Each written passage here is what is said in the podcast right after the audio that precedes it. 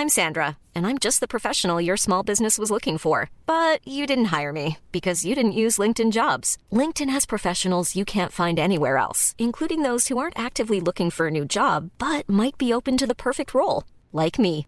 In a given month, over 70% of LinkedIn users don't visit other leading job sites. So if you're not looking on LinkedIn, you'll miss out on great candidates like Sandra. Start hiring professionals like a professional. Post your free job on linkedin.com/people today. Hi, property investory listeners. Tyrone Shum here. I want to tell you about another property podcast that I'm super excited about. It's called Think Big Property, where I have millions of questions about property development, and my co host, Nhung Nguyen, has made millions of dollars from it. I think you'll really like it. So, I wanted to play another episode for you. You can binge all the rest of the episodes on iTunes or Spotify or wherever you listen to your podcast. Here it is, another episode of Think Big Property.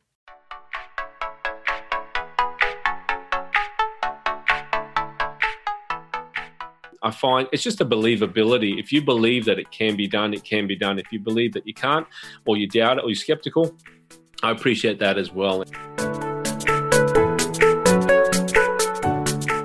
This is the Think Big Property podcast, where Nhung earns means from property development, and Tyrone, that's me, has millions of questions. In this episode, we're going to be talking about the topic of buying strategies, as Nhung gives us some of his expert tactics when buying property, especially looking at under market value opportunities. We find out about how to find motivated sellers, the importance of knowing your area well before purchasing, and much, much more.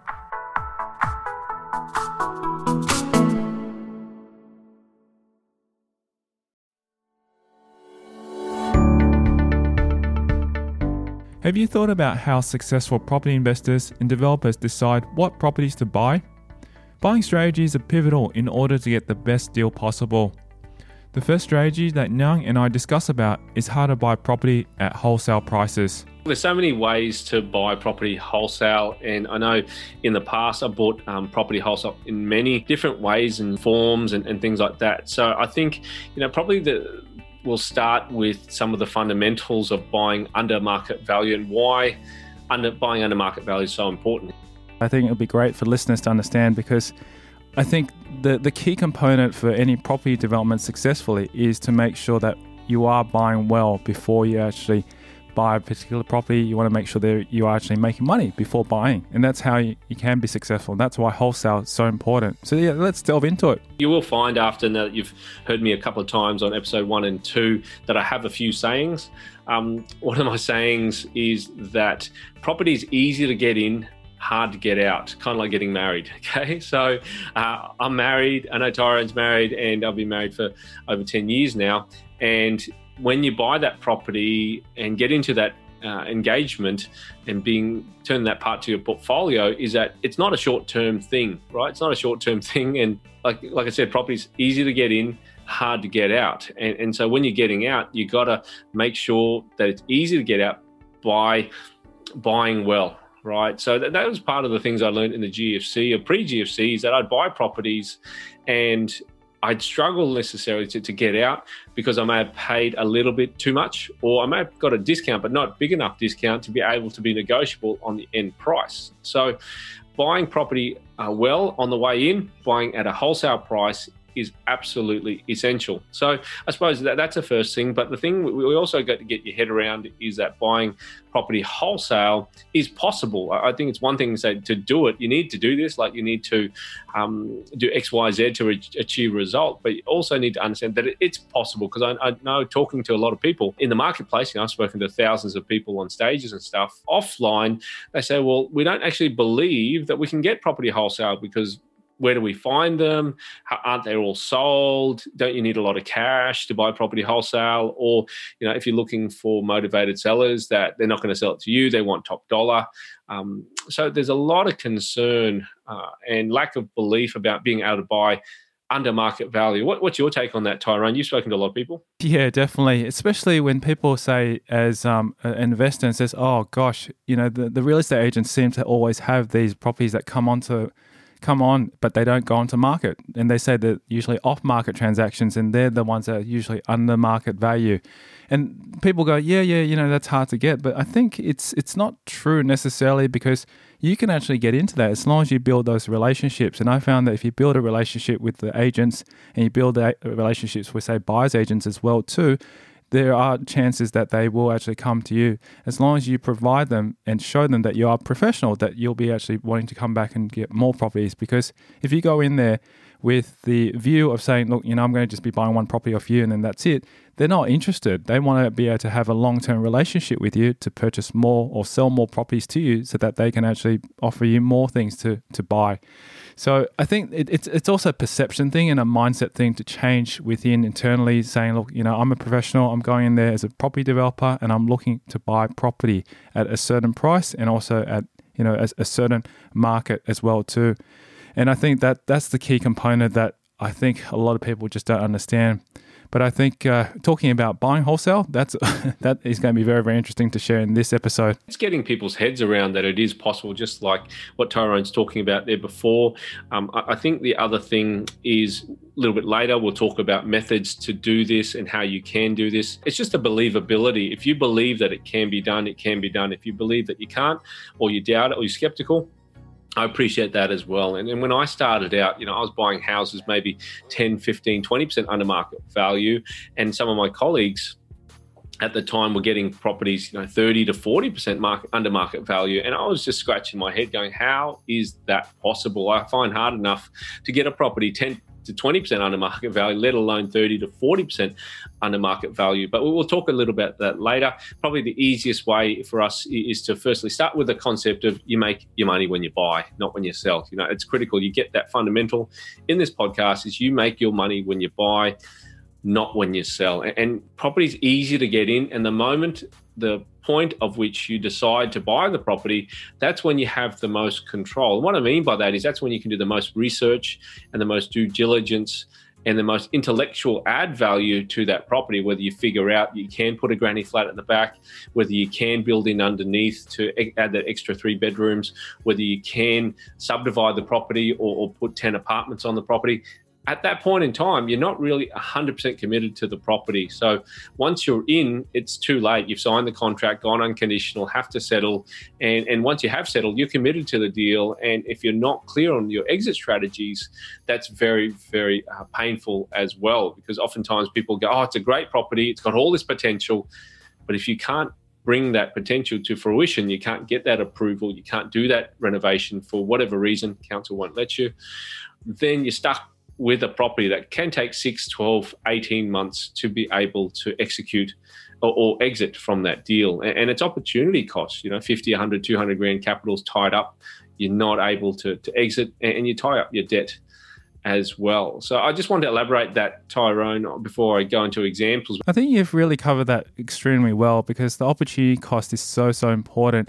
And I think unless you've got a mindset saying, okay, if things go worse, and this is what we talked about in the money rules in the last episode, is if your worst case scenario is that you're not making 10% on that, or you're looking to just buy and hold that property, which is fine and everything like that as part of your portfolio, then you know you have lost that opportunity cost and you've got to consider those factors. That's the reason why the first part or that second part of our episode in money rules was so so important about setting these guidelines to ensure that before you jump into these property deals that you find that you actually meet those criteria. And that, that's only the first aspect. The second aspect is doing the due diligence, which is what Young's going to be talking about right now.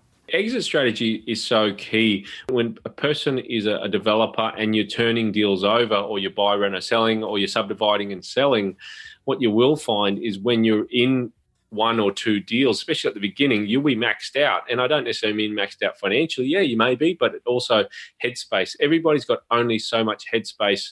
It's like oftentimes a lot of my clients, um, for example, Kate, one of my earlier clients who did a renovation, she bought a, a property from a motivated seller. We'll go into that soon, but she was only able to do one reno at a time. And what that meant is the longer a renovation took, the longer it would take for her to get into a next deal and next deal and next deal. So when you can only do one deal at a time, generally your finances, your emotions, your headspace is just focused on that. You're unable to do multiple deals at once. Like at the moment, I'm doing three or four deals at the one time. One's small, one's big, one's mid-size. So I'm able to juggle multiple things as well as run a seminar business and be a parent and, and all these other things that we all have going on. But my point is that it's that headspace when you're starting out, your headspace can be quite limited to generally only one deal at a time. So if your deal takes too long and you're not in and out due to what we call velocity, then it can take six months before you get into your next deal. You know, in this instance um, with Kate, uh, she signed a contract to buy a property um, in a middle tier suburb, and she got it for a good price.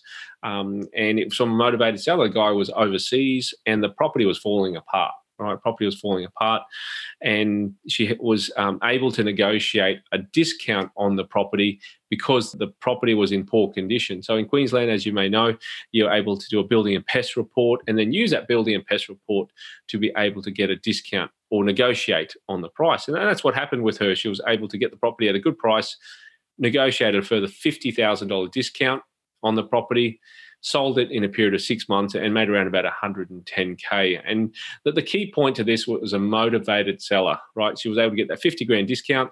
The property needs some work from a termite point of view.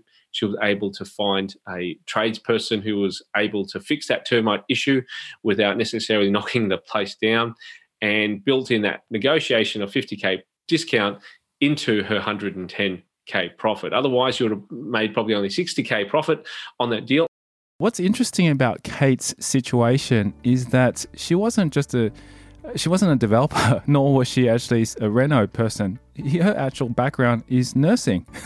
and, and this is what I really love about her story. Maybe if you want to share with the listeners, what was her background? Why did she actually want to get into renovations? Because nursing, you know, is, is, a pretty good job to be in, but at the same time, to jump into property development, it's like left of field. Some people they love making things look pretty. They, they love making things look better and, cleaning stuff up and, and, turning the dogs, so to speak, into cash cows or turning the um, ugly ducklings into the beautiful swans. In this particular instance, the house was ridden with termites and uh, everybody who walked in, all the, the, advice they got was knock it down, light it with a match, and, and, just get the block of land. So being in a premium premium suburb, she thought, okay, that's possible, but how can we keep this building? Excuse me, how can we keep the integrity of the building and still be able to make money? So, uh, in her instance, uh, she was working as a nurse part time, and even though she was doing Saturdays and Sundays to get the better hourly rate. She really didn't like what she was doing there as a nurse. So she did property for a few years, and one of her great claims to fame was that Reno there um, and was able to turn around a 110k profit. Her challenge at, at the time was the fact that she didn't have a lot of serviceability and didn't have a lot of cash either. So part of her experience and training with me was to be able to do that deal with the resources she had. She brought her money partner in to help service the debt and also fund some of the cash. And so the 110k profit wasn't just to her; it was to her partner as well, which was a, a great story. She's done a whole stack of deals since still in the property industry, not necessarily doing developments or renovations, but yeah, she still has a, a great involvement in property and helping my other clients make money through property as well. It's such an amazing story to be able to hear about Kate and be able to utilize that in buying at wholesale as well too. So we talked a little bit about motivated sellers. Let's elaborate a little bit more details on how listeners can actually find these kind of motivated sellers, or actually maybe even just talk about what are these motivated sellers that we're looking for. Yeah, for sure. Look, motivated sellers, it's a whole huge topic, and we might cover in more detail on the on the next podcast. But in her instance, one of the tips here was that the owner was an overseas seller right? Oftentimes, overseas sellers or interstate sellers, they have their own financial or life problems, as we all do, right? Uh, uh, when, when, I look for a property, I don't just look for development opportunity. I don't look for, let's say, upside only. I look for the opportunity to negotiate a better price. Like I said originally, is you make your money when you buy. And when you buy, you want to buy with the best price possible, with the best terms possible. So it might be the lowest price with the longest settlement. Yeah. So in this instance, it was an inter sorry overseas seller. Uh, and he had a problem with his property. So that's the other thing you may look for is not just problems um, generally. You look for problems, uh, potential properties with problems that you can solve. It's all well and good to find a property on a main road and it's got flooding and it's got really busy noise because of you know, five lanes in front of it or opposite a school. But you want to look for problems that you can solve and makes the property more appealing. So I think that's a really good one to start with. Is distance? We call it we call it the four Ds. One of the Ds in this instance is distance. Overseas or interstate owners, when when they have their own financial or personal life challenges, that's where they become negotiable. So, you know, motivation gives negotiation. That's what I generally look for when I had a, a property on the south side that I found a motivated seller for. Um, the property was worth around about 400k and it'd been zoned for low to medium residential, which meant that I could do townhouses or uh, units on it. Um, lower so, socioeconomic area, not really fit for necessarily townhouses or apartments, but that's what it was zoned for. Anyway, the rezoning had happened roughly around about 2009, 2010, where the market was quite flat and the owner had paid, I think, three hundred and ten thousand in two thousand and nine. So GFC post GFC they paid three ten. In that time, since he bought it, it gotten rezoned to a higher density, and I don't think he realised it. So when it became a motivated seller scenario where he needed to sell the property, um, I was able to get the property off him at three hundred and twenty thousand. So another distance scenario um, where he lived two hundred k's out of town didn't really understand the values of the property. I bought it off him for 320 and within 3 weeks uh, I'd ha- actually put it on the market. the uh, seller had given us keys to the property and said, "Look, you've gone unconditional now. Do whatever you want. Here's the keys." And we're able to actually put the house on the market and do open homes for the property. Um, we've done repairs to the properties. We had a bit of termite damage in the backyard, not not a big deal uh, and put it on the market. We actually put it on the market and uh, had sold it under contract for 410. That contract crashed based on the building pest report. There's still some termites that hadn't been cleaned up.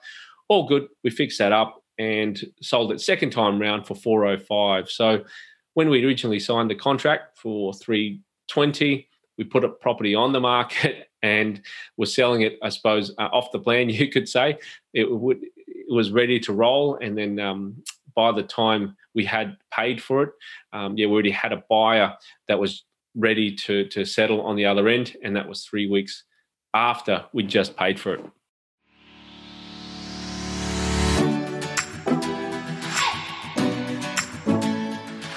Coming up after the break, we'll delve into other buying strategies. One of the things that people often miss in what you've just said or what we're talking about is becoming an area expert. What type of property he prefers to invest in? I prefer houses over townhouses or apartments simply because you get better capital growth, better demand, and, and things like that. How he was able to make money during the GFC period when everyone else was losing money. We are still able to exit that project with a good profit, six figures, when other people were losing money, right? So you just got to make sure that you buy under market value. And that's next. You're listening to the Think Big Property Podcast.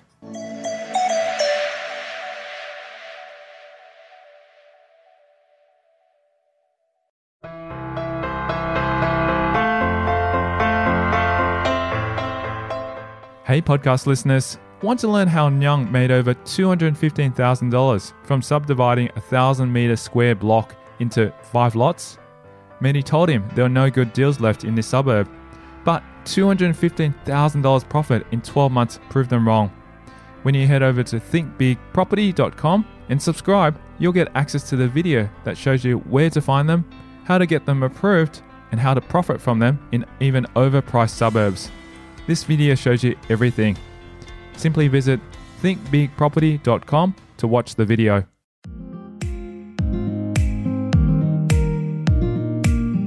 So literally, you pretty much was in and out of the property after three weeks, and you almost didn't need to necessarily pay any money to it because if you timed the settlement at the same time, you would have just transferred the money directly to the the old owner or the original vendor you purchased off and just taken the profit.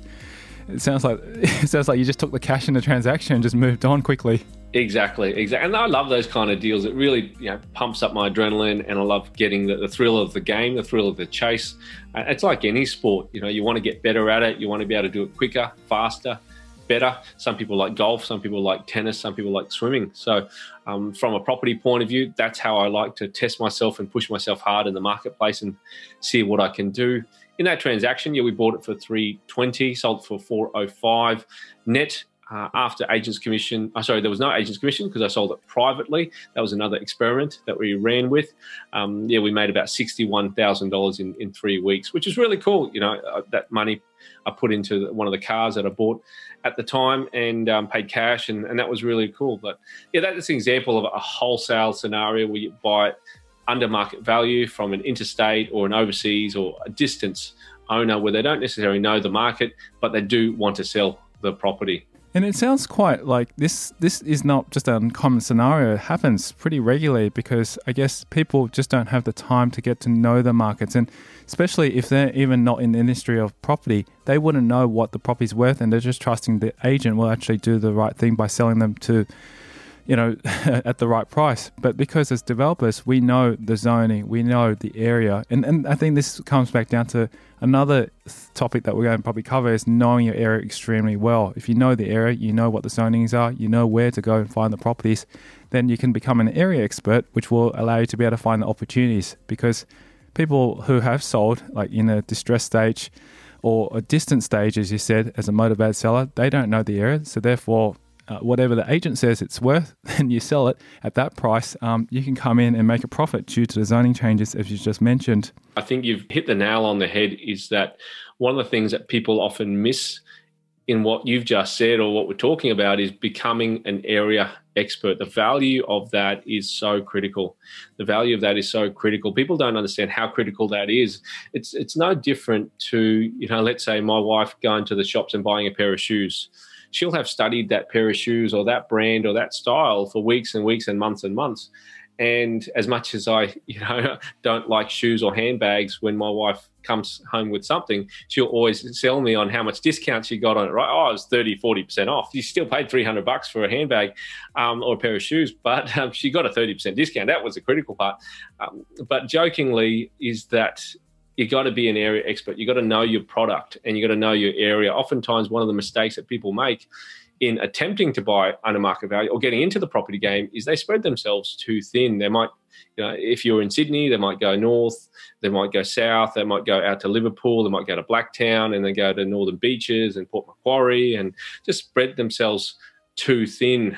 You need to be really laser focused so that when a deal comes up, bang, you know what it's worth, you know what the market value is worth what it's worth when you renovated it um, down the track add an extra bedroom add an extra bathroom add an extra car accommodation. You need to know those values. Whereas if you don't know those values that's where you're jumping into something that might seem cheap but it may be cheap because it has a problem. It might be backing onto the train line. It might have not legal height underneath.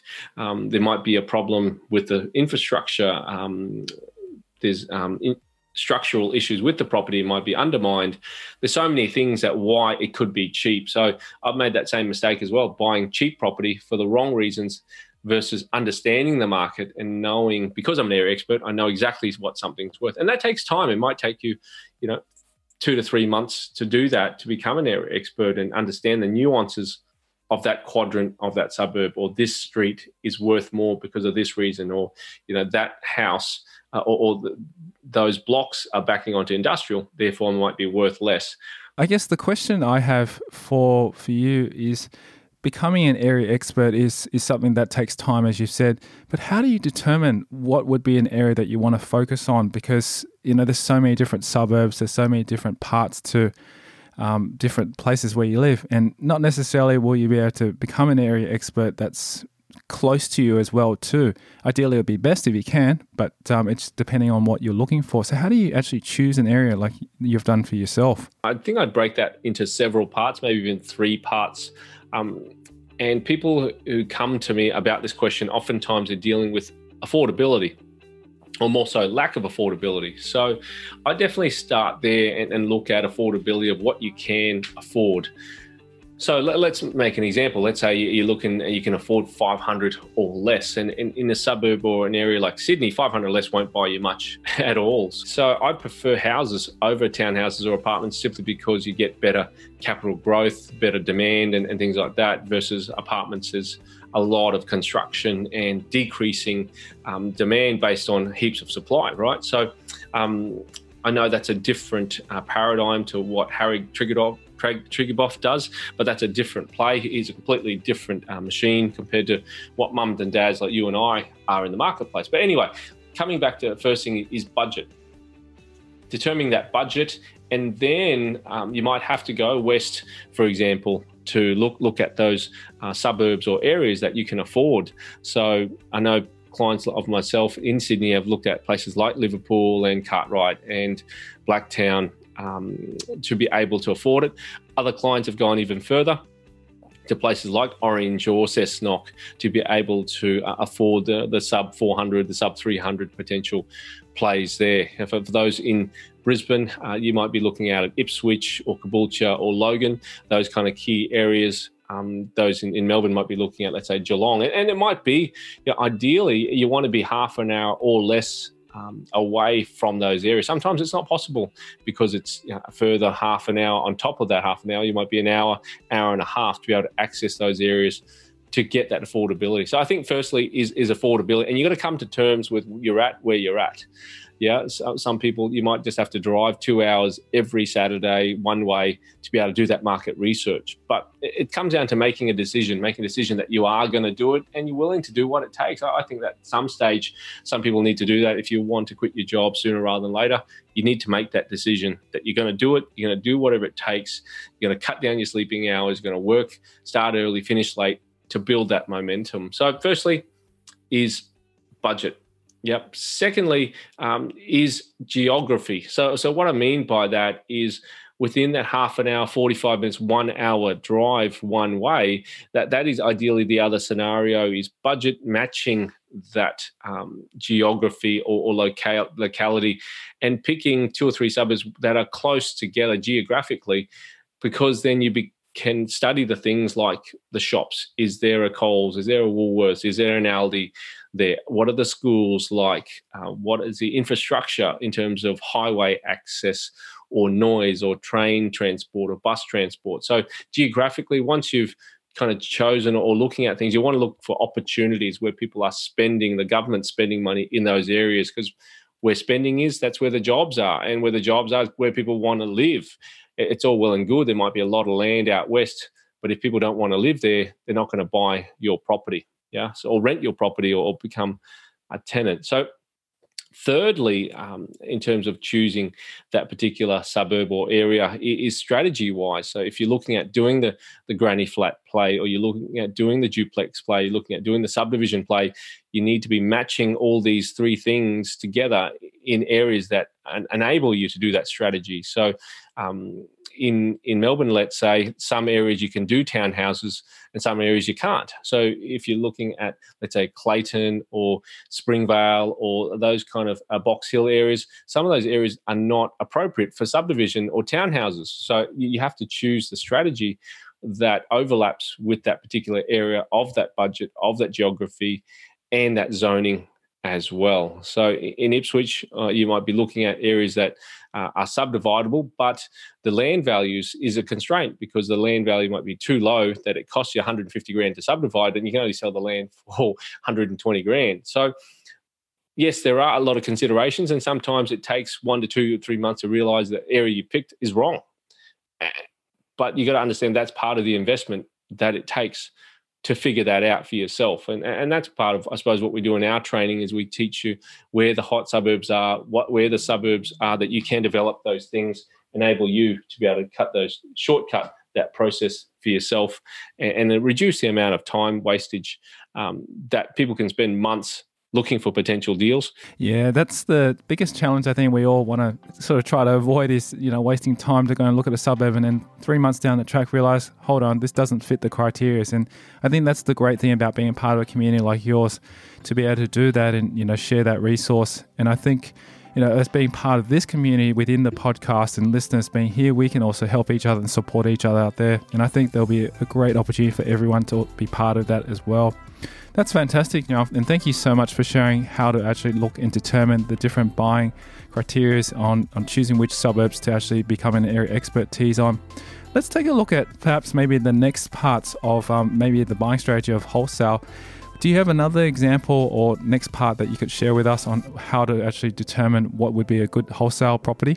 Yeah, look, another cool thing that I've done in the past that might be a bit different is getting a bunch of friends together and getting a wholesale discount from a developer. So uh, I know we, we talked about on this particular podcast series, it's about property development, but sometimes there are opportunities to buy deals wholesale yourself. So I'm, I'm going to give you a couple of ideas when a developer, let's say, is doing a block of apartments or 10 blocks of land, right? Usually the two sales points that they feel the most pressure is at the beginning and at the end. And why at the beginning they might have 10 pieces of land or 10 parcels of stock. The first two or three is just getting it out of the ground. And oftentimes people don't want to be the first mover to buy the first piece of stock or, or property.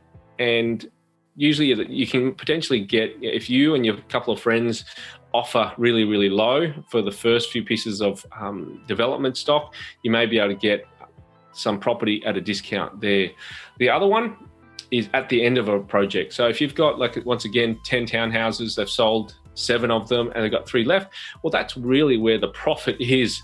And so they'll be starving, waiting to consume or, or getting some profit at the end. And they may have been in the project one to two, three years, and all the profits in the last two to three pieces of stock. So, an idea from a motivated seller point of view, from a developer's point of view, is potentially getting a few friends together and I wouldn't say forming a syndicate, but by, as a buying group, negotiating with a seller to give you a group discount. If you buy three of them at once or four of them at once, they'll be able to give you a 5, 10, 15% discount to be able to move those pieces of stock. So I think that's a really lucrative way if you're looking for that kind of property to be able to get a discount uh, and work on, on the fact that generally sellers who are developers are motivated towards uh, at the beginning or the end of a project.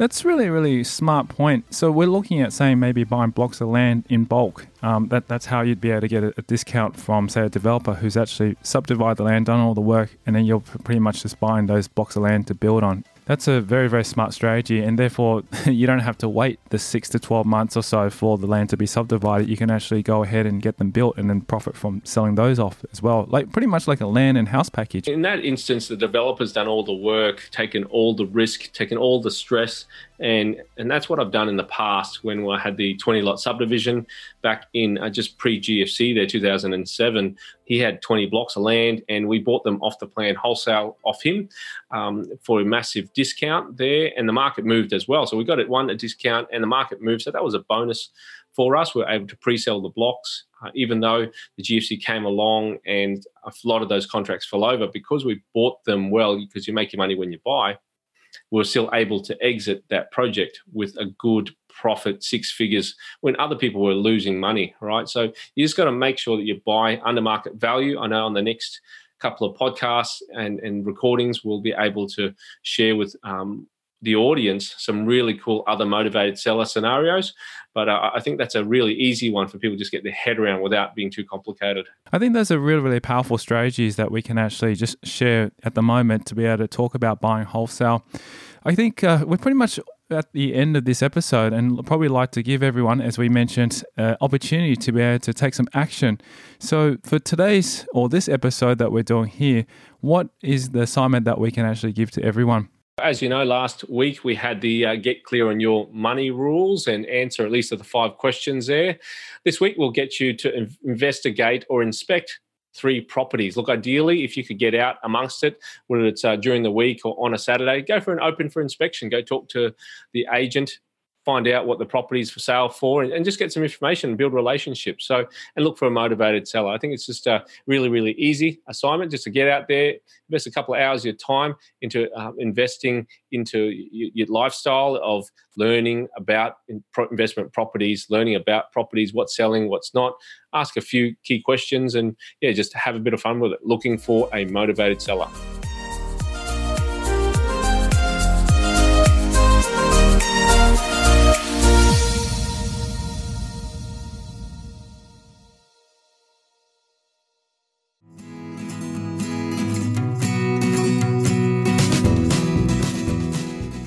Coming up on the next episode of the Think Big Property podcast, we'll be diving into the four Ds. I'd say there's probably hundreds, if not thousands, of reasons people have to sell, but I generally work on the four Ds to get people started. An interesting tip on how to improve the way people perceive you. But when you're starting out and you're, you're pretty insecure, you're trying to prove yourself, that's one of the ways you, you dress up in business clothes. How to stay competitive within the property development market. That's what being a developer is about. You've got to test different opportunities, especially when things are getting more and more competitive. And that's next time on the Think Big Property podcast.